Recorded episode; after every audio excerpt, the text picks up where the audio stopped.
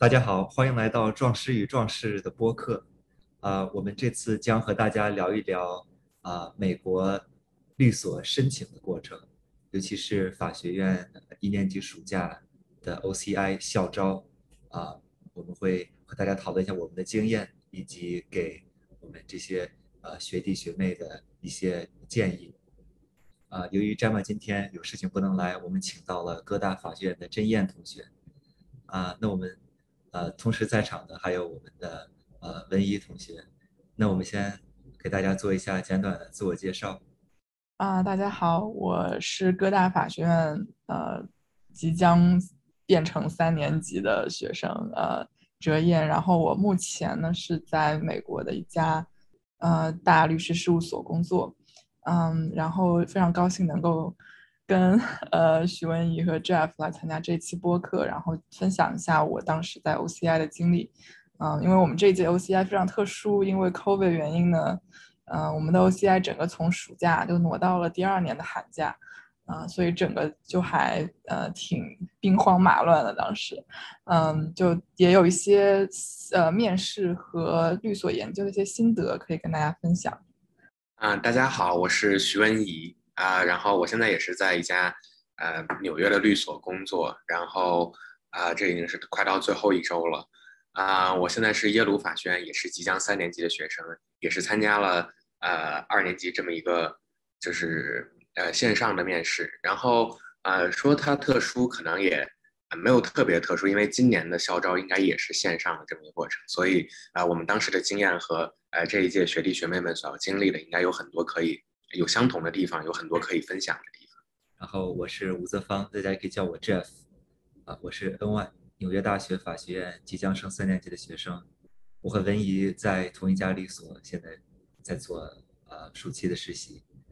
也在纽约，所以很期待跟大家分享我们的求职经验。那我觉得我们可以就聊聊天，从这个OCI 之前的一些事情开始聊，就是从这个比方说各位是怎么研究律所的，然后怎么做这个最开始的一些最初的这个对律所的调查。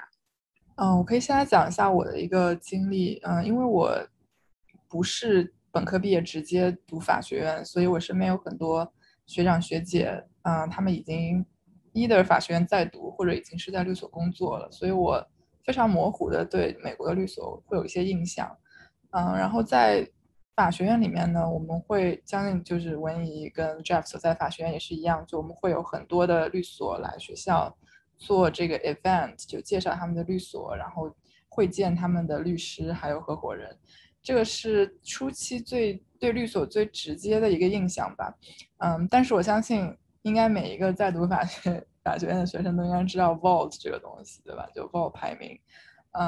我觉得 Vault 排名呢是一个比较有用的入门材料吧，就是可以给大家初步的了解一下每一个律所的规模呀，它的强势的业务啊，然后它在每个美国也好，美国以外也好，办公室一个分布。然后我身边的同学们呢，他们大部分都会以 Vault 排名来判断这个律所在美国的一个 prestige， 就是它的一个声望。然后用它这个排名来判断律所优劣。我觉得 to some extent 就这个是真的，就比如说排名前10的律所，像 Jeff 和文怡所在的这个律所呢，确实是非常的好。但是我也很鼓励大家可以去看一些Vault 排名比较后面的，比如说50以后的一些律所。他们有一些律所呢，他们的业务其实非常的强，但是呢也非常的专吧，就可能不像 Vault 10那样，就是非常就各个领域都非常强。然后我觉得 Vault 10以后的律所呢，就不能单纯的以排名来判断他们的优劣了，就各家有各家的特色和优势，所以最好还是去每一家律所的网站上面去了解他们的具体的信息。我觉得就是可能律所这个研究的另一方面就是去 reach out。去跟这些律所的律师们交流聊天，然后这个过程大家普遍称为 networking 的这个部分，就套词的部分。然后我知道 Jeff 在这方面有很多经验，要不 Jeff 来分享一下这个和律师们的交流。我 1L 的时候，就是法学院1年级的时候，参加了很多这种律所的线下的活动，当时还有线下的活动，就比如说可以去他们律所参观呀，搞一些座谈会啊，主要是有很多各种吃的喝的，还有各种礼品，所以基本上每周都会去几次。然后我觉得这种线下的律所的见面，包括线上的见面，主要的目的就是让你了解一下这些律所内部的文化，以及内部比如说实习项目是如何运作的，这对你将来在面试时候要怎么聊都是有很大的帮助的，给你提供很多话题点。所以但是我觉得律所的招聘整体上还是非常看成绩的，所以不要有太大的压力去刻意的去 network。 我觉得就把这个当成一个对于你自己有帮助了解律所的一个机会就可以。我觉得其实最后的结果主要还是看你的面试的表现还有你学校的成绩。但是说到 Vault 排名，我觉得我当时在申请律所前和甄妍可能做的不太一样的是，我当时就是在拿到第一个 offer 之前，我基本上什么都申，只要是可以申的我都申就是没有就是申完之后可能再去拿到第一个 offer 之后才去考虑这个排名的问题。对，因为我觉得这正好可以说到下一个问题，因为Jeff 参加了这个很多在律所参加校招之前就去给律所投递的这些简历啊，然后参加律所自己的这么招聘的活动，这个普遍被称为 pre-OCI， 就是在 OCI 之前的这些招聘。要不你可以顺便说说这些方面的经历，然后如果甄妍参加的话，也可以聊聊自己在 OCI 之前的一些招聘的经历。好的，我其实是 1L 1年级的时候就申请了几家律所，然后当时由于还是线下，所以就被邀请到纽约线下面试然后虽然当时没有拿到直接的 offer， 他们说等第2年的时候，就过几个月之后再邀请我再来面试，然后过几个月后果然他们就再邀请我再来面试，然后呢就进了所以我觉得就是提前申请就是都是有好处的，如果学校允许的话，因为就哪怕没有拿到offer， 他们也可能以后再给你一个面试的机会。我特别 echo 刚刚 Jeff 说的，就是鼓励大家去参加这些线下的活动，因为一方面，律所的 HR 其实他们会非常的密集的搜集每一个参加线下见面会以及去申请在 pre-OCI 之前去递申请的这些人的信息，所以他们会收集这些信息，然后比如说如果你去申请的话，那他就知道你对我们律所是非常感兴趣的，所以在正式，就算你没有拿到 offer， 在正式的 OCI 的时候你提到自己曾经做过这些努力，也是非常好的一个印证自己对这个律所感兴趣的一个这样一个事例吧。然后我觉得 pre-OCI 还是像刚刚 Jeff 说，就是非常根据你的成绩来吧。我觉得如果是成绩非常拔尖的同学，可能不是非常有必要参加 pre-OCI， 除非你非常想去某一家律所。我觉得 pre-OCI 比较适合的是那些成绩还不错，比如说 above median， 就在平均分以上，但是呢没有达到就是最比如 top 20% 的那些同学。如果你投递 pre-OCI， 可能会增大你的这个面试几率。然后我觉得比如说像在哥大的话，哥大它是非常明文禁止大家去做 pre-OCI， 但是实际上还是会有很多人去做，所以这也很难讲。但是如果无论怎样吧，就是无论能不能拿到 offer， 我觉得做一些 pre-OCI 的一些 reach out 还是很重要的。比如说去约谈一些律师，做1对1的这个电话或者 Zoom 聊天，都是比较好的一个经历。对，就是我感觉好多学校都有禁止 pre-OCI 的这么一个政策，但是这个政策就跟这个美国各个州说要求大家戴口罩一样，就完全没有各种这个实际的应用。因为我感觉大家在操作当中经常会去 pre-OCI， 然后学校也不会特别管这种事情。尤其我看今年就各个律所好像现在就已经在就是紧张的招聘过程中了， even though 这个 OCI 应该至少还要1-2周的时间之后才会发生。我当时是没有参加 Pre-OCI 的，也不是因为成绩有多好，但是确实是可能不太了解这么一个申请的过程。然后，也是就是我一年级的时候，当时在一个律所工作，我觉得我们正好可以聊一聊，就是就是之前的工作的经历对这个 OCI 的这么一个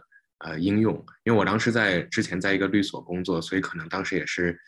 就没有特别想要说再去这个主动 reach out to 其他的这个律所，所以二位也可以聊一聊自己在一年级的工作的经历。我当时一年级暑假申请实习的时候，非常确定自己想去法院做 judicial 的实习。一方面我是觉得之后这样的机会会比较难，因为作为外国人来讲做 clerkship 还是挺难的。另外一方面我确实非常喜欢1L 就是秋季学期的那些课，就比较诉讼相关的，所以我当时就申请了很多的在纽约的法院实习，然后我最终是去了联邦法院的纽约南区的这个联邦法院地方分院。所以当时这个经历其实回过头来在 OCI 当中还是挺帮助我面试的，因为我之前读法学院之前，我曾经在一家律所做过交易方面的业务，然后在法院的这个时期呢，能够补充我在诉讼方面的一些经历。然后在 OCI 的时候，我其实并没有说我具体想做什么，我就是说我其实没有确定我特别想都尝试一下。所以在我的简历还算是一个比较平衡的这样一个状态下，我的这个说辞可能也比较有应证力，因为他们可能会看比如说你如果真的确定说啊我一定要做比如说资本市场，但是如果你没有这相关的经历的话，可能interviewer 会打个问号。所以大家在面试的时候也可以根据自己以往的经历来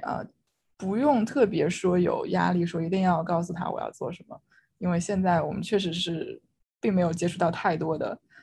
领域的法律，所以说自己并不确定想要尝试也是非常 natural 的一个答案。那我也来说一下，我一年级暑假也在纽约南区联邦法院，但可惜当时是线上，所以没有见到真燕。我觉得在法院实习一年级的确非常有帮助，因为我觉得在很多其他地方是不会让实习生自己去操作一些法律上的东西的，但是在法院由于基本上就是法官，然后呢一些 clerk 还有你就是非常扁平化的管理，所以实习生可以真的接触到很多实际上的业务和做一些实际上的东西，所以我觉得这个对以后的不管是工作还是面试都会有很大的帮助。然后我感觉就是面试的时候这也是一个非常好的故事可以讲，但我觉得其实一年级暑假如果不做法院做其他的也没有关系，因为我感觉只要能讲出一个故事做什么都没什么问题。那我觉得在这个 OCI 之前准备，我们最后一个可以聊一聊的就是大家有没有去做一些 mock interviews 去做这些模拟面试什么的。我可以先讲，就是当时学校的这个 CDO 的 Career Development Office 学校这个负责管校招这些举办了好几次，就是要么是他们自己举办的，要么是他们有去邀请这个律师们来做的这种面试的活动，然后就大概是模拟这么一个校招时候会进行面试20分钟，但是他们会之后再给一些这个给你的建议什么的。我当时还去参加了很多这种项目的，我当时觉得还是挺有用的，因为他们当时问的问题和我之后在这个 OCI 当中被问的问题就很接近了，然后通过他们给的一些 feedback 也可以了解自己有哪些说的不好的地方，然后有哪些这个可以更加准备的地方。如果二位有补充的话可以多来聊一聊。我觉得这种mock interview 就是面试的练习，有时候还会直接拿到这个真实面试的邀请，或者直接 callback interview。我有一次参加律所学校组织的面试的练习，面试完之后那个律师就说：“哎，你来我们这儿真的面试。”然后呢，就我觉得就是这种面试就是。最坏的情况就当练习了，最好的情况你还可以通过这个拿到一些 callback。这个属于非常规操作，很少见的。说明 Jeff 很优秀啊。不是，我感觉真的就是他们，我觉得律所不会让律师就是白费时间出来给人做这个 mock interview 的，他们 recruiting 都会让 给 recruiting 这个他们面来，你不管是这种 practice interview 还是真的 interview， 他们都会给 recruiting 写 feedback。所以我觉得就算是 mock interview， 我觉得也要把它当真的 interview 对待。这个确实是我之前没有想过的一个思路，因为我也参加了很多 mock interview， 但并没有很认真的准备，因为当时在学习期间，所以就没有特别花心思去准备这些东西。但我确实也参加了学校自己组织的 mock interview， 无论是跟校友的，还是大部分都是跟校友的，然后还有我自己的朋友他们所在的律所的一些律师。然后我听到的一个比较好的一个建议是说，最好可以去找律所里面比较 senior 的律师去做 mock interview， 因为他们面过的人非常的多，所以能够给你的建议可能也会比较到位。我觉得还是挺有用的。然后在做 mock interview 这个过程当中，我自己的一个体会就是，我觉得他给我的最重要的一个感受是跟不同人聊天是什么感觉。就是每一个 interviewer 他可能都有自己的偏好，所以他们给我的 feedback 我不会觉得说是对我面试的肯定或者是否定，而是去收集不同人对我的这一套说辞他会有什么样的反应。比如说如果要准备一个 opening， 就是自我介绍这样环节60秒，那我可能会感觉到我的哪一些点是无论什么样的人他都会觉得挺有意思的，有一些点呢可能是有些人会觉得有意思，有些人觉得一般般。所以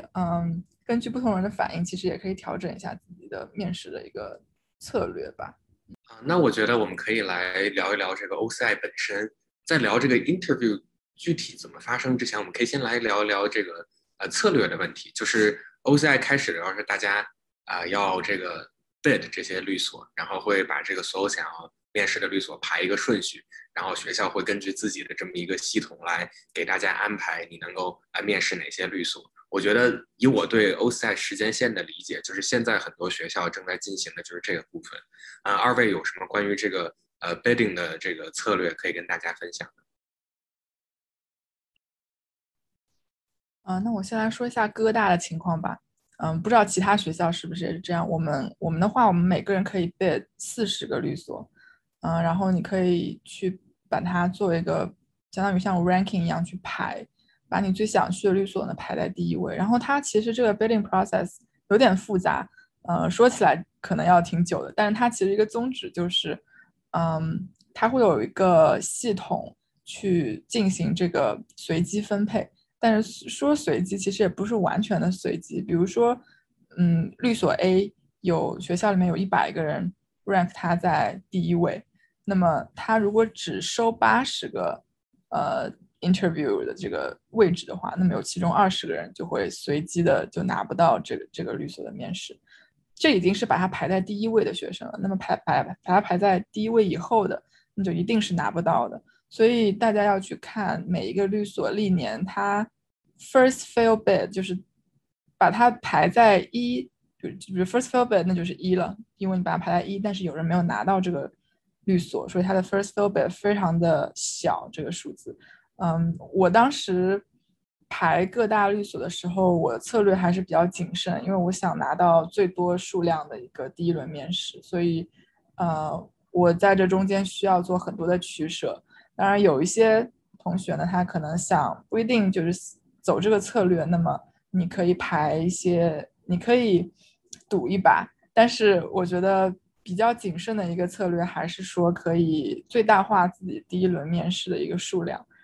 这样的话在做第二轮面试和选取 offer 的时候都有更多的余地这样子。是的，我觉得就是这完全取决于每个学校不同的政策。我知道有些学校是完全的 pre-select， 就是不是像这种抽奖模式，而是你把简历发过去，然后律所根据你的成绩来选能面谁，这是一些学校。但我感觉还有一些学校像我们这样就是完全的抽奖模式，就是你把律所你想面律所排一下名。我觉得这个排名其实真的需要跟学校的 career office 好好商量商量，就是了解一下平时如果想面这个律所需要排第几名才能面到，这些信息都非常重要。然后还有就是要结合你自己能进这个律所的可能性来排这个名，就是不要把一些自己这个很难进的律所，不要把一些特别好的排名的位置让给一些自己很难进的律所，要把就是自己的这个最后的 offer 可能性最大化。想再补充一下，就是刚刚Jeff 说的这个，有一些律所就是他会，比如说我们学校每个律所都会有一个 offer by honor rate，就是历年来，比如说如果这个律所 offer by honor rate 是 80%， 说明他的 80% 的 offer 都给了成绩有 honor 的人，所以大家也可以根据自己的这个成绩来衡量一下进这个律所的概率。然后我记得我们刚刚就是在这个播客刚开始有提到说，成绩是非常决定性的一环。我其实想 further 就是解释一下，其实并不是说你成绩越好拿到的 offer 会越多，或者你成绩越差拿到 offer 越少，而是你的成绩可能决定了你最终会去一个什么样水平的律所，而不是说你会拿到的 offer 的数量。就算比如说在哥大吧，就算是成绩比较不好，比如说在 lower 就是 30% 这样的位置，你还是可以进到大律所里。但取决于你的 bidding 做的是不是够谨慎。如果你做的够谨慎的话，然后面试好好准备，一定是还是会有 offer 的。对，我觉得就是这个 bidding 的过程是一个就是个人情感和这个整体策略之间的一个融合。因为我当时印象非常深刻，就是我很想面试的几家律所，他们的这个刚才哲彦提到这个 first fail bid 数字都特别大，就是我即使把它 bid 在非常靠后的位置，我也可以拿到面试。然后有几家我想面但是可能没有那么想去的律所，他们的 first fail bid 就特别低，就可能1或者2，那我就必须把他们放在最前面。所以这个东西最后就是一个考虑整体策略的东西。然后可能个人情感在这上面就没有特别重要，因为最后目标还是尽量拿到更多的自己想要的这个面试的机会。然后我完全同意哲彦说的这个就是成绩在这里面起的作用。我觉得在 bidding 这个环节，成绩就很大程度上可以影响到大家 bidding 的这个律所的这个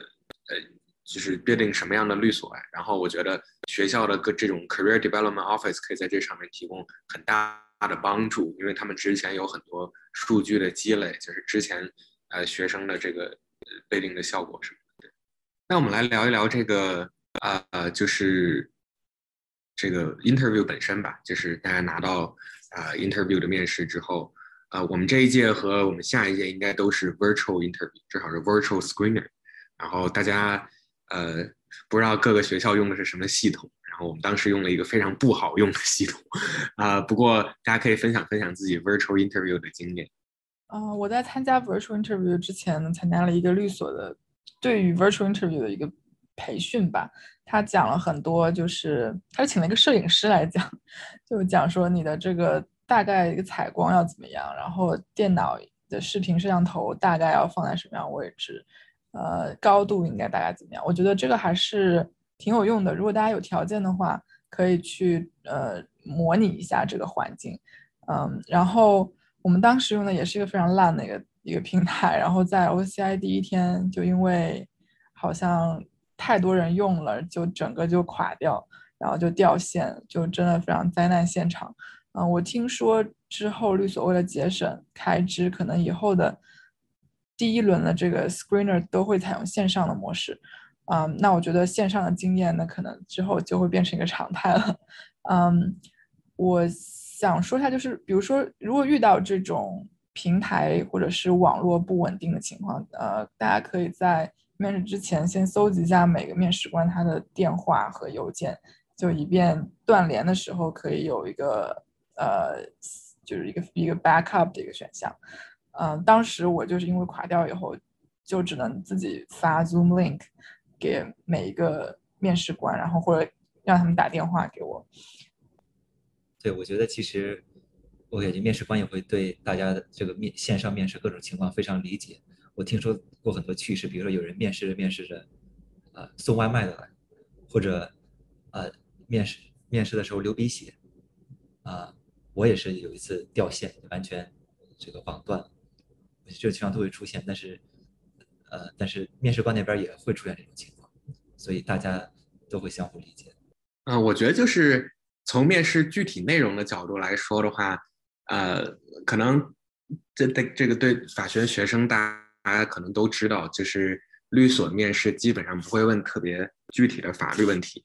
问的一般都是就是个人的问题，就是你为什么要读法呀？你为什么对我们学校不是你为什么对我们这个律所感兴趣啊？我和 Jeff 是转学的，我相信 Jeff 也被问了很多次，就是你为什么转学啊？然后你将来为什么想在这个城市工作啊？就全是这种问题，而不会问你，我至少绝大部分的律所不会问具体的法律的问题。然后所以我觉得这里头很多的东西都应该是大概提前准备好的。就比方说为什么要读法这个问题，就肯定会被问。然后我觉得就是每一个问题都应该可以讲出来一个故事，然后这个故事就是基本上可能2分钟之内，然后都应该是提前就准备很多次，然后跟每一个人讲的应该都大概是这一个故事，这个故事里头可能就把你自己的一些性格给体现出来了。然后我觉得另外一个 substantive 的东西就是自己的简历，很多面试的时候以我的理解，就是这些第一轮面试的面试官会拿到你的简历和你的成绩单，然后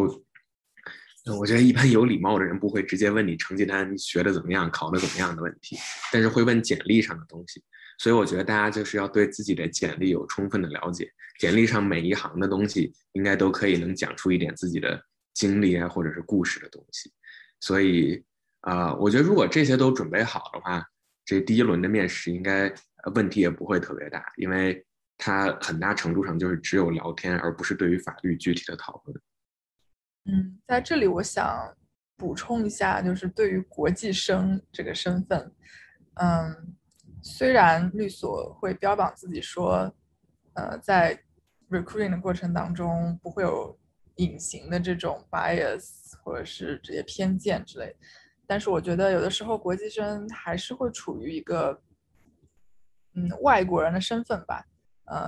尤其是律所它还算是比较偏白，然后偏怎么说，就是主流的这种白人文化的一个地场，所以在面试的时候，我觉得国际生的身份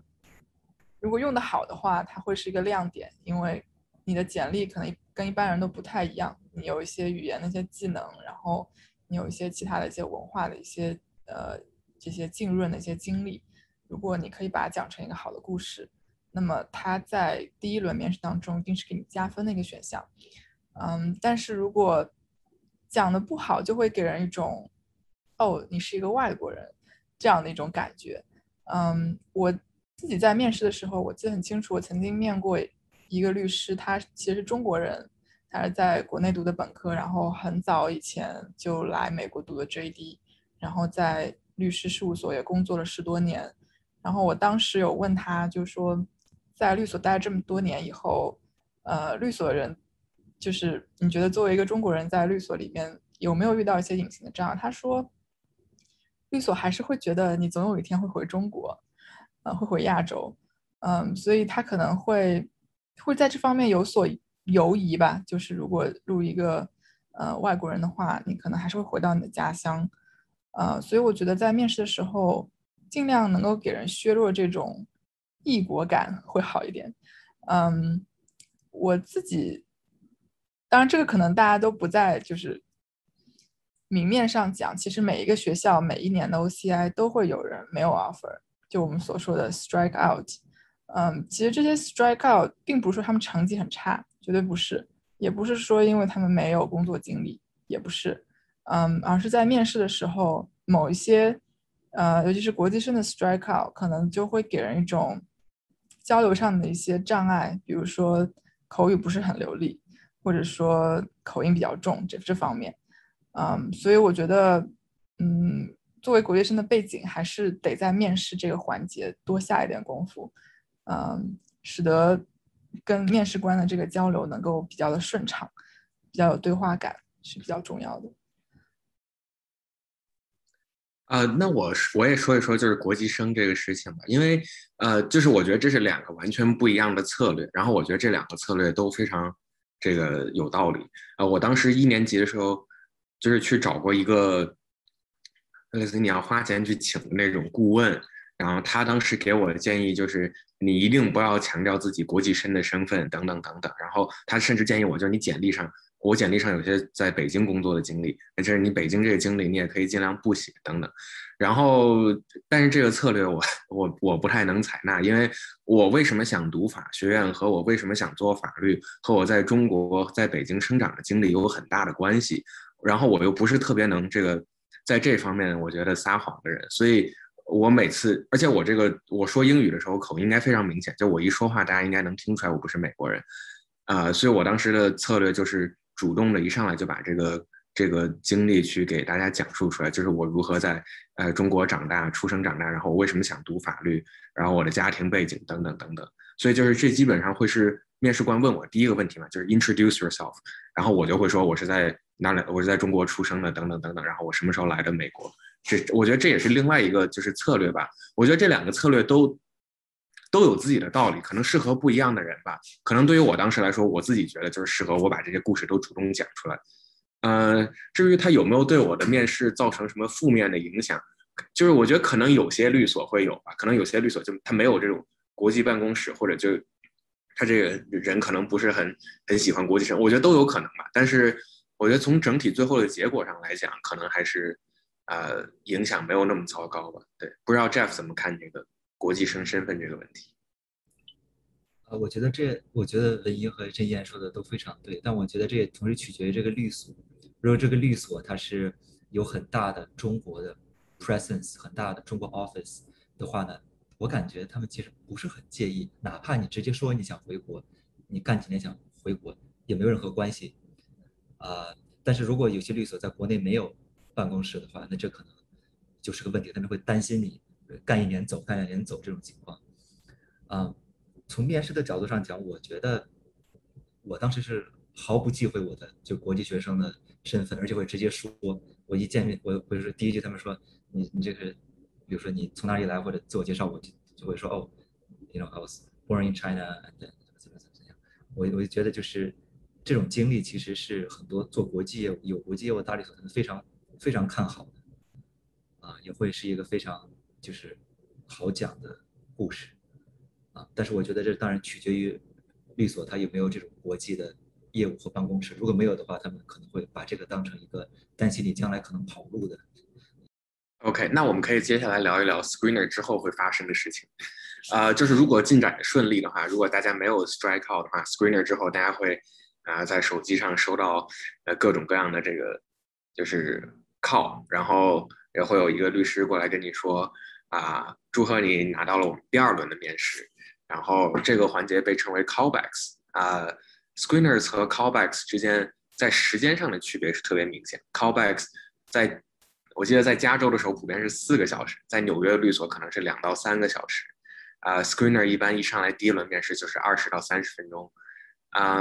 除此之外可能还有些其他区别，二位要不要简单介绍一下自己 screener 和 callback 的经历？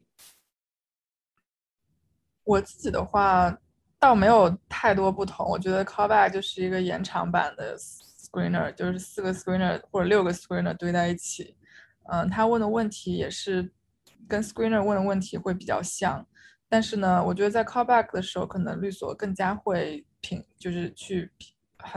价一个 fit 的问题，就是你适不适合我们，然后你是不是真的对我们律所有所了解。所以在 callback 之前我觉得是可以做一些深入的律所研究，然后如果你有跟里面的律师聊过的话，你也可以在 callback 的时候提到，比如说我跟某某律师聊，然后他给了我这些信息，我觉得这个使得我对你们律所就非常感兴趣之类。我觉得可以有一些比较详细的这种 name dropping 可能会比较有用。然后 callback 的话，我自己印象深刻的就是太累了，因为当时我们都是在线上，所以跟线下不同，线下的话你可能一天你只会 schedule 一个 callback， 可能有些非常拼的人会 schedule 2个，但比较少见，大部分还是会一天就去1个。但是在线上这个情况下呢，就因为 schedule 的原因，会有一天 schedule 2个，然后连续2-3天都是这样，所以就会比较的累。对，我觉得 callback 的确是非常累，我当时连续1周面了4个 callback， 然后我最后都记不得我谁是哪个律所，就跟谁说了什么。的确非常的有意思这个经历。我觉得 callback 和 screener 还有很重要的区别，就是 callback 是你和律所在 offer 前的最后一次机会，就是你不但要就是你能问到一些，其实我感觉最重要的是让律所有一个充分了解你的机会，就是因为他们一旦 callback 之后给了 offer， 那这个 offer 就是基本上就是会直接会有之后的全职的 return offer， 然后你接下来可能这个一辈子就在这个律所了，就他们律所基本上不裁员，就如果你一直待在律所不转的话，等于说就是这是他们就相当于第2次约会就要结婚的感觉。所以一定如果律所问你什么问题，就是一定要很畅快的答，不要留任何，就是这个时候就我觉得就不要留任何余地和悬念了，就是让律所有充分了解你的机会，然后这样以便于他们决定这个，以便于他们在第2次约会就跟你结婚，有这种决心和冲动。这个 reference 我可能我觉得 make sense 吧，就是确实这个了解时间确实是非常有限，然后对于律所和对于个人来说都是，所以你了解律所的机会也比较少，可能也就是通过这个面试的几个律师来具体的了解律所。我觉得今年的一个特点是可能这个 callback 这个环节会变成这个线下的，因为我知道很多纽约的律所现在都在进行这个就是线下的这些第2轮面试。然后我觉得我可以稍微讲一讲这个，我当时就是我1年级时候参加了一些线下的这个第2轮面试，和线上可能区别没有很大的，唯一的区别就是你要就是走在这个律所的这个办公室里面，然后去到各个律师的这个办公室，然后去参加他们的面试。我当时我觉得第2轮面试最大的特点是，就是哲彦刚才说特别累，然后我觉得累的主要原因来自于同样的故事要跟不同的人讲很多遍。我记得当时我在加州有一个律所，有8个人面试，一共面4个小时，每个人30分钟。然后我知道我简历上有一段我教书的经历，从第1个人开始就会问，我已经意识了，我从最开始就知道肯定会有人问这个，然后从第1个人一直问到第8个人。我第一次讲的时候还特别感动，因为我当时我特别喜欢那个教书的经历，然后讲到第8个人的时候就我已经讲不动了。然后但是就是这个经历，就是我觉得可能大家都会遇到吧，就 callback 同样的故事要讲很多遍。然后如果是线上的这个callbacks 的话，我觉得就是需要做好这个可能时间的掌控吧，因为我觉得有些律师可能在这方面做的就比较差。我觉得线下的话会有人提醒，就是那个 recruiters 会进来跟你说你时间到了，但是线上的话就2个人聊着聊着可能就会把时间给这个忽视了。然后我觉得在这方面可能需要大家自己掌控一下。除此之外，我完全同意之前刚才说的，就是callback 就是连着4个连着6个或者8个这样的 screeners， 大家准备的方式应该是基本一样的。嗯，是的，我补充一个小点，就我们法学院的话，它会有每个律所，它从 bidding 到 screener 到 callback 到 offer 的数字，所以大概你可以算一下，就是 callback 给 offer 的 ratio 跟 screener 到 callback 的 ratio。 就有的律所它会在 screener 期间非常 selective， 就是它会带很少的人就进到第2轮，有的律所它可能会比较的博爱一点，就会带很多人到 callback， 但是给的 offer 却比较少。我觉得如果你参加的律所是那种 offer 给的少但 callback 人比较多的话，那你可能就要稍微在为什么要去这家律所这个问题上下点功夫，然后能够让你自己能够在众多的面试者上脱颖而出。对，说到这个，我觉得正好我们可以来聊一聊，就是有什么问题是可以问给这些面试的律师的。因为以我个人的经验，基本上比方说30分钟的面试，20分钟是律师向我们问问题，然后可能有10分钟的时间是他会问你有什么问题可以问给他。我觉得这些也是有很多可以提前准备的，如果二位有经验的话也可以分享一下。我当时是准备了几个问题，其中一个问题是跟疫情有关的，因为是一个疫情期间的面试，所以我就问的是疫情对这个律师他所在的 practice 领域的影响，比如说有一些新的一些法律问题啊，或者是业务的一些走向，这个是一个问题。然后我还会问一个比较 open-ended 的问题，就比如说如果假设你今天在我这个位置，你会想要知道什么样的信息，会给我什么样的建议吧，任何跟职业或者是其他相关都可以。然后还有一个比较轻松点的问题，可能就是如果你不想做律师的话，如果你没有做律师的话，你会去做什么样的一份工作。这是当时我主要准备的三个问题。我就说两点，我觉得这样我当时其实问的问题和之前也差不多，但我主要是考虑两点。第一是要问接得住的问题，就是在面试阶段要问这个面试官比较好回答的问题。我觉得难的问题可以留到你拿到 offer 之后再问，比如说你们律所 sponsor 不 sponsor 啊，或者这个几年升par啊，这种问题就可以留到 offer 之后再问。这种就比较难的问题他们可能接不住，或者一些特别难的行业类的问题，我觉得这都可以留到之后。然后还有一点就要看人下菜，就有些面试官呢特别喜欢聊自己，那你就可以多给他一些展示自己的机会，说哎，你这个当年为什么选择这个 practice 啊？你这个平时就是感觉怎么样啊？然后有些人呢不喜欢聊自己，你可以就问一些关于律所的问题，或者更 impersonal 的问题。对，我觉得我完全同意刚才志远说的，就是我觉得我的问题和志远问的差不多，尤其是就是关于疫情的问题，而且。对人下菜，就是我记得我当时面试之前，就是我会有些律所会告诉你要面哪些律师嘛，然后你可以提前搜索一下这些律师做的是什么。然后我记得我就有一个律所面的两个是做破产的律师，然后我一定要问疫情对他们的影响是什么，因为他们生意兴隆，他们肯定很愿意讨论这个。另外一个就是我觉得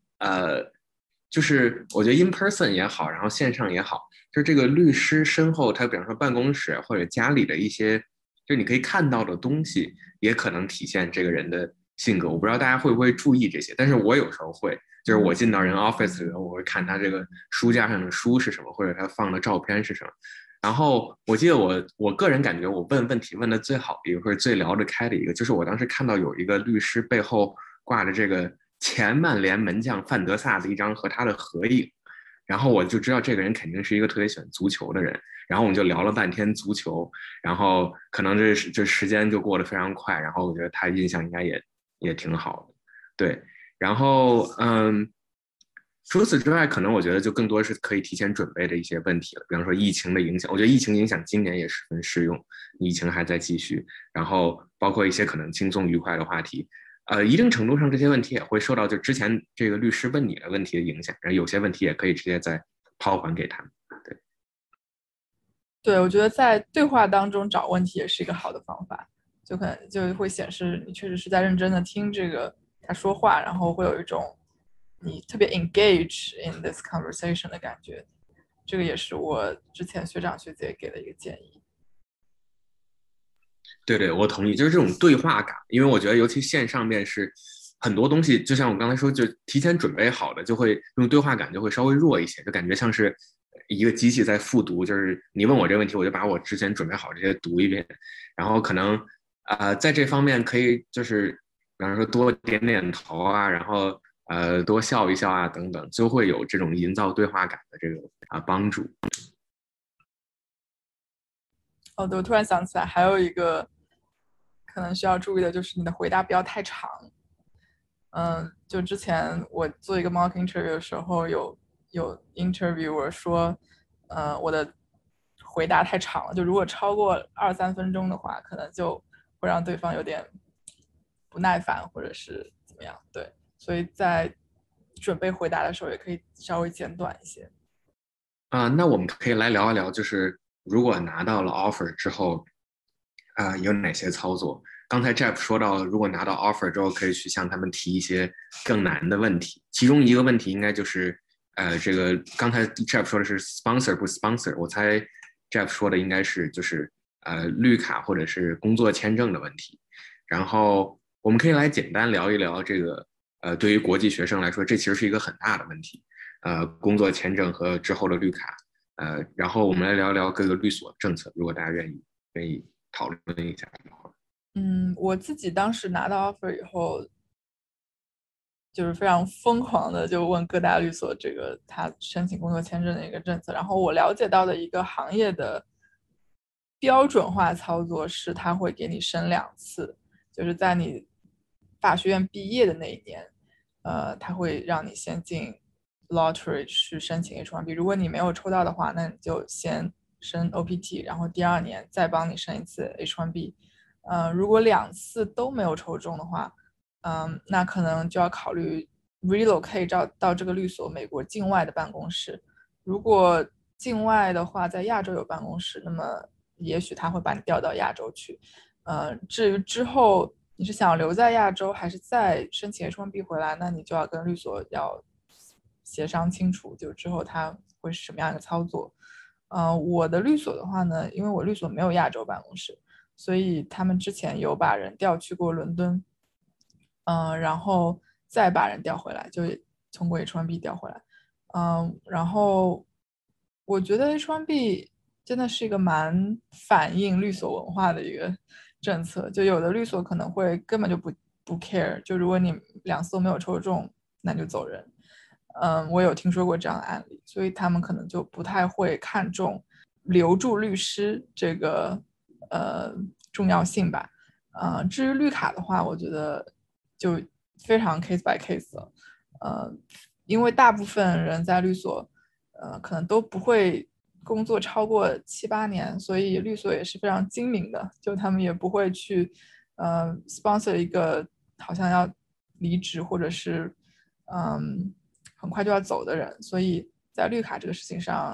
我觉得没有什么普遍的一个操作，还是挺看个人的。对，主要就是要我是听一个学长说，主要就是要体现你对这个律所是确实是能够贡献价值，然后大家都跟你共事的律师合伙人比较愿意 vouch for you， 就 vote for you， 这样的话可能会比较顺利一些。对，对，我和文一的律所是由于在亚洲北京和香港有非常大的办公室，所以我听说好像是如果没有2次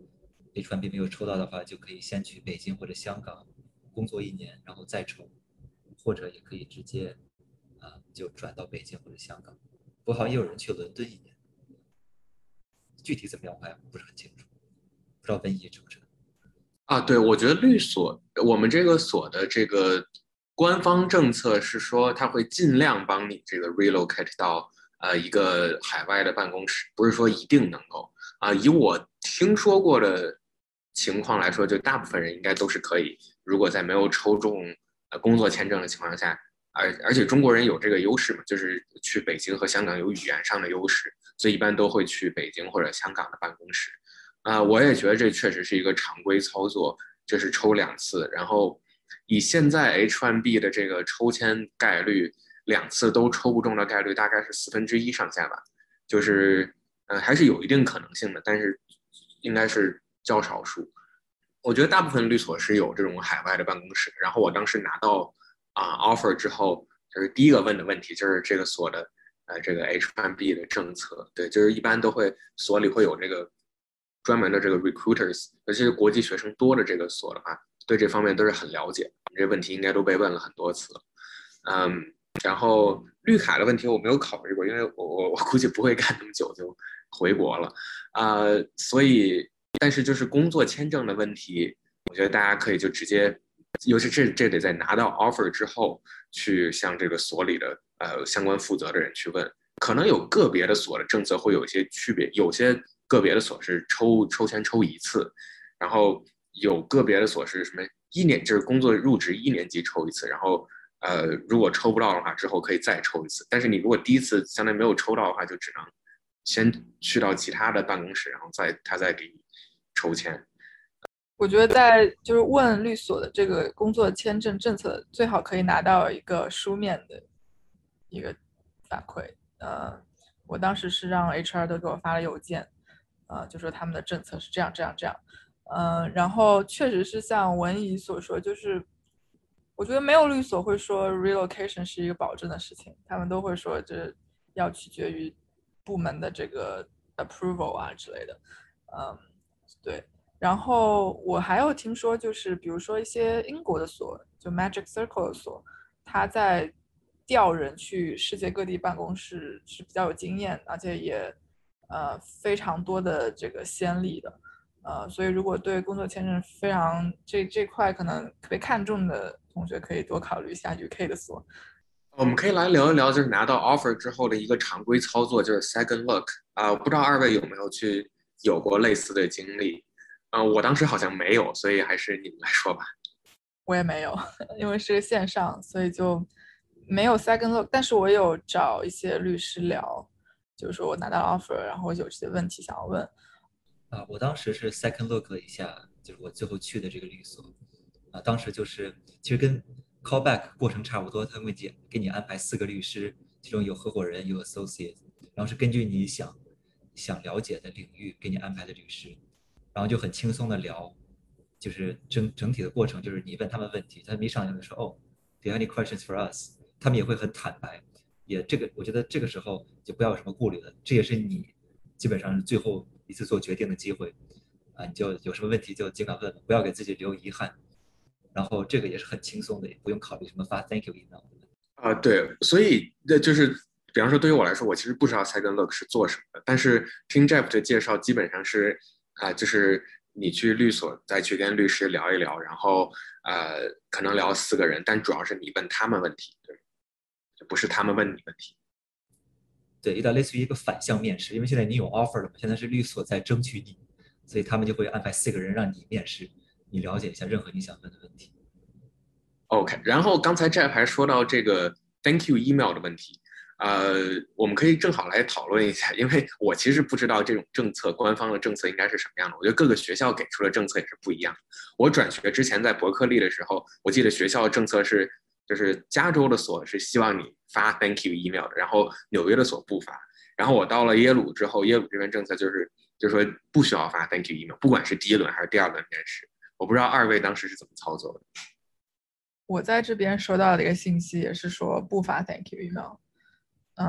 除非你聊的真的非常开心，或者有些非常详细的点可以去 relate。因为发 thank you email， 我觉得当时我们 career office 说的是，因为他怕你在 email 里面有一些 spelling 的错误，这样的话就会影响这个律师对你的印象，所以与其他是制造一个犯错机会，还不如就不要做这个事情。对，我们听到的也是 OCI 的时候是不用发 thank you email， 不管是 screener 还是 callback， 但是好像我们说 pre OCI 好像是要发 thank you email， 因为那个时候他们没有面很多人，就是他们可能还记得，因为说实话 OCI 他们律师也一天面好几个，他面完 也不是很清楚，我觉得对大家应该知道的都一样。 OK， 那我们可以来聊一聊，就是如果拿到了几个 offers， 如何在其中做出选择。我觉得大家可能比较看重的，比方说律所的文化呀，律所的地理位置啊，对我来说就是这个，还有律所的这个在这个国际上面的业务啊，或者是律所内部的一些政策，比方说如何做这个，就是如何把这个律师给安排到不同的这个领域啊，或者是每年要工作多长时间这种政策。然后想知道两位如果在你们有 offers 的时候，如何做出最后这个选择？有哪些是你们比较看重的方面？我记得我当时第一轮的选择是我要去一个 UK 的所还是 US 的所。当时纠结下来一个结论是我还是想在美国本土业务比较强势的律所工作。所以当时就没有特别看重就国际上的一些业务的强弱。然后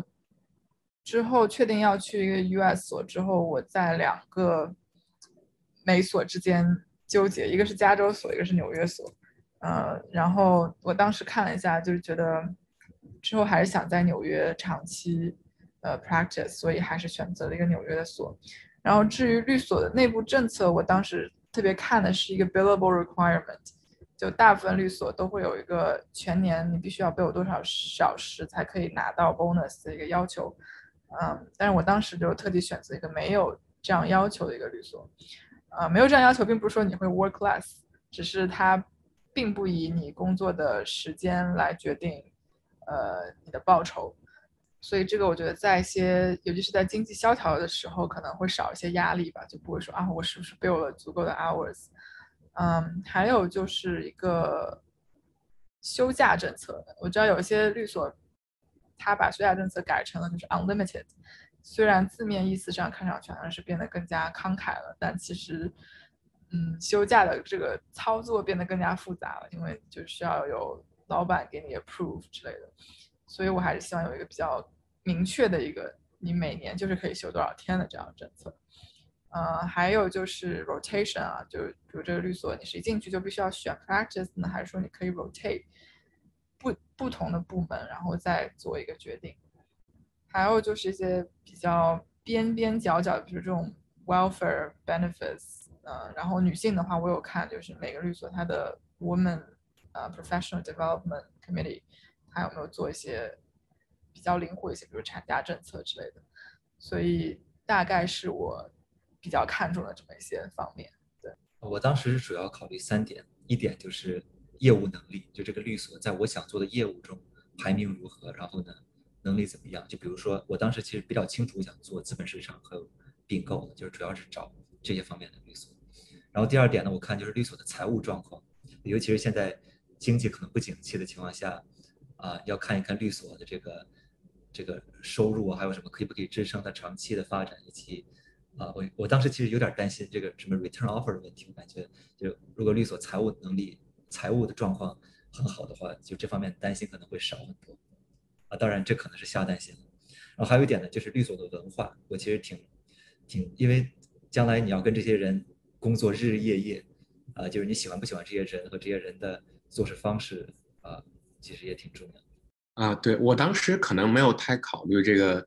财务方面的问题，可能是我确实对这方面也不是很了解，但是我当时考虑了两个其他的问题，一个是就是这个工作是怎么分配给律师的，我觉得这个在律所层面基本上有2到3种操作吧。有一些律所，我1年级工作律所是叫 open assignment， 什么 open system， 就是需要大家自己去，就律师自己去跟合伙人或者去跟高年级的律师去要工作，然后每个人不会有这么一个具体，就不会把就工作不是分配给你，而是你要去自己去找的对，这是一种思路。另外一种思路就是就是会有一个主要负责的人，然后他来这个给大家分配这些工作，然后他看这个每个人工作了多长时间，每个人工作了多久，然后把不同的工作分配给大家。对，这两个还是有一些区别的。然后我知道有些律所也特别关心这个，就是大家体现出对他们这种工作分配系统的这么一个热情吧。另外一方面就是rotation， 就是如何这个律师如何选择自己最后这么想要去做的 practice group，这也是有些区别。有些律所是什么最开始2年的时候都是 unassign， 大家想做什么就做什么，然后至少名义上是想做什么就做什么。然后有些是所有的 corporate 是 unassigned， 然后就是在这个 corporate 领域里，资本市场啊、并购啊、其他的这个银行法等等，大家想做什么就做什么。还有很多像我现在工作这个律所是有明确的 practice group， 然后大家可以在这里面rotate， 比方说应该是每隔6个月吧，就是大家可以做2个 rotation， 第一个6个月的 rotation 比方说做资本市场，第二个6个月 rotation 做并购，然后1年之后再来选择自己想要最后去到哪里。我当时觉得这个比较重要，因为我也是我想做这个，我有很想做的这个领域，然后我就希望有这么一个系统可以把我就是尽快安排在这个领域里面，所以可能这是我当时考虑的两个方面。我想补充一下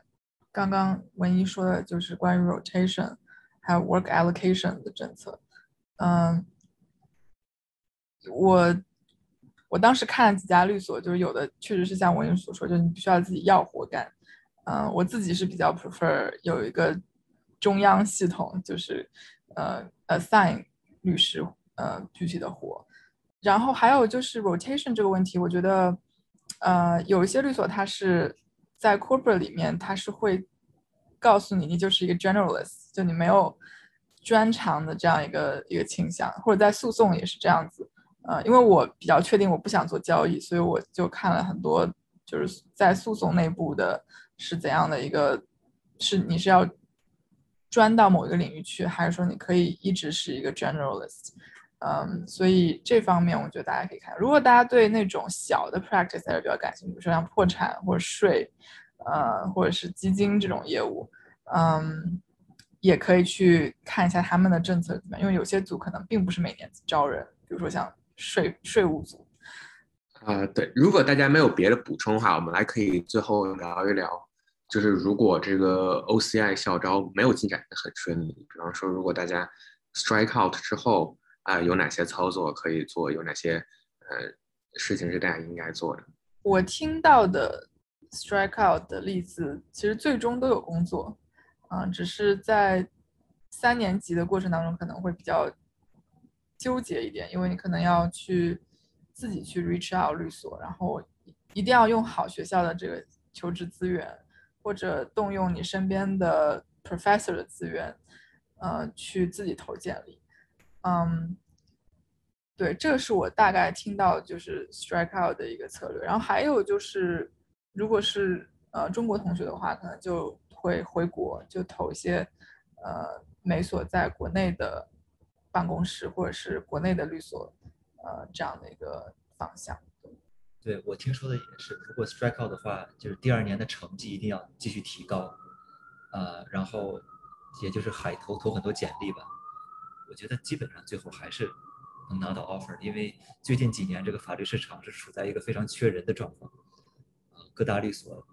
很多时候是在暑期项目里没法满足他们招人的需求的，都会有很多位置可以给 3L 的这个 recruiting。 对，我同意吧，我觉得就是每年都这就是非常，我觉得 strikeout 之后大家可能一旦有些同学有些朋友我认识会觉得就是自己有哪些地方就是性格上有问题，或者是就是这方面就是可能哪里做的不好，我觉得这很大程度上都是运气的问题，就是可能确实是可能 bidding 的时候有一些这个可能就没有，可能也没 bid 到自己很想去的所，或者就是非常 match 的所，然后这都是一个双向选择的过程，然后可能不是大家自己的问题，就是运气不好。那大家我觉得就是 OCI 本身就是一个招聘的机会嘛，它和自己投简历有很大相似的地方，它就是一个招聘的一个平台。那如果这个平台没有这个 work out 的话，可以给大家接着去海投自己的简历什么的。然后很多学校应该都是有这个 3L OCI 的，就是还是会有一些律所招这个3年级的就是法学生，直接招之后这个暑期不是直接招之后以后full time 入职的工作。对，然后我知道还有就是有些律所会可以这个大家 refer， 就比方说我可以帮自己的朋友，这个就是比方说感兴趣我们所的人可以像把他们的简历投给这个负责 recruiting 的人。对对对，所以就是如果 strikeout 运气不是很好的话，可以把自己的简历 share 给一些比如学长学姐啊，然后让他们可能帮忙跟这个 recruiting 去说一下，这样可能比自己海投要更容易一些吧。对，这都是我听说过的一些就是比较常见的思路。然后我也知道就是可能有一些 strikeout 同学最后都能拿到挺好的 offer， 要么是在国内这个比方说美国律所的国内的办公室，要么就是在这个纽约或者加州的这些律所，大家现在做的都挺好的。大家有什么就是关于 OCI 最后可以给学弟学妹们的建议？我感觉心态比较重要。我当时听到有人就有学长说的这样的一个感慨，我觉得还挺对的，就是 enjoy 这个过程，因为这个过程可能是为数不多的双方都特别想了解对方的一个过程。就如果你把这个过程看成是一个了解不同的律师的这样的一个契机，我觉得还是挺有意义的，无论它最终的结果是怎么样。我觉得 OCI 某种程度上是唯成绩论，但也不是。所以如果并没有取得非常理想成绩的同学也不要沮丧，就是他还是有回旋的余地的，而且面试的表现也是非常的重要，所以还是可以对自己比较有信心吧。非常同意，我觉得其实大家就是要以自己最好的状态来迎接 OCI， 比如说早上这个喝点咖啡啊，把房间收拾一下，让自己状态达到最好，然后去面试，不要在面试的时候让外面有人敲门的这种，把一切的干扰给尽量避免。我觉得啊，对，我同意，而且我觉得就是 OCI 是一个完全可以就是极大程度上被提前准备好的东西。面试的问题基本上不可能出现，就是我没有想到过的问题，极少出现吧，就是大家准备不了的问题。所以这有很多工作都是可以，比方说在这几周，对于这一届的学生来说，就这几周可以去做的东西，都可以把这些都准备得非常好。然后到时候面试的时候就，我觉得这也是准备心态的一方面，就是没有这种非常令大家感到惊讶的问题，可能大家心态也不太好。另一方面就是和成绩有关的吧，就是已经没有，就是我觉得面试的这个东西就是要做自己能够改变的东西，然后成绩这个东西是已经不能改变的。1年级的这个法学院生活已经结束了，成绩是什么样就是什么样了。但是面试的表现和面试的准备呢，是在这个 OCI 来临之前这几周可以改变，可以去准备的。所以这个时候担心成绩可能就用处也没有特别大吧。但是多准备这个面试本身，然后把自己面试的发挥做到最好，我觉得是这个在这个法学院校招期间成功的这么一个关键。对，如果我们没有别的话题的话，我们这一期播客就大概到此结束了。我们应该特别感谢哲彦来跟我们一起来做的这么一个播客，我觉得相信很多学弟学妹们会觉得非常有帮助。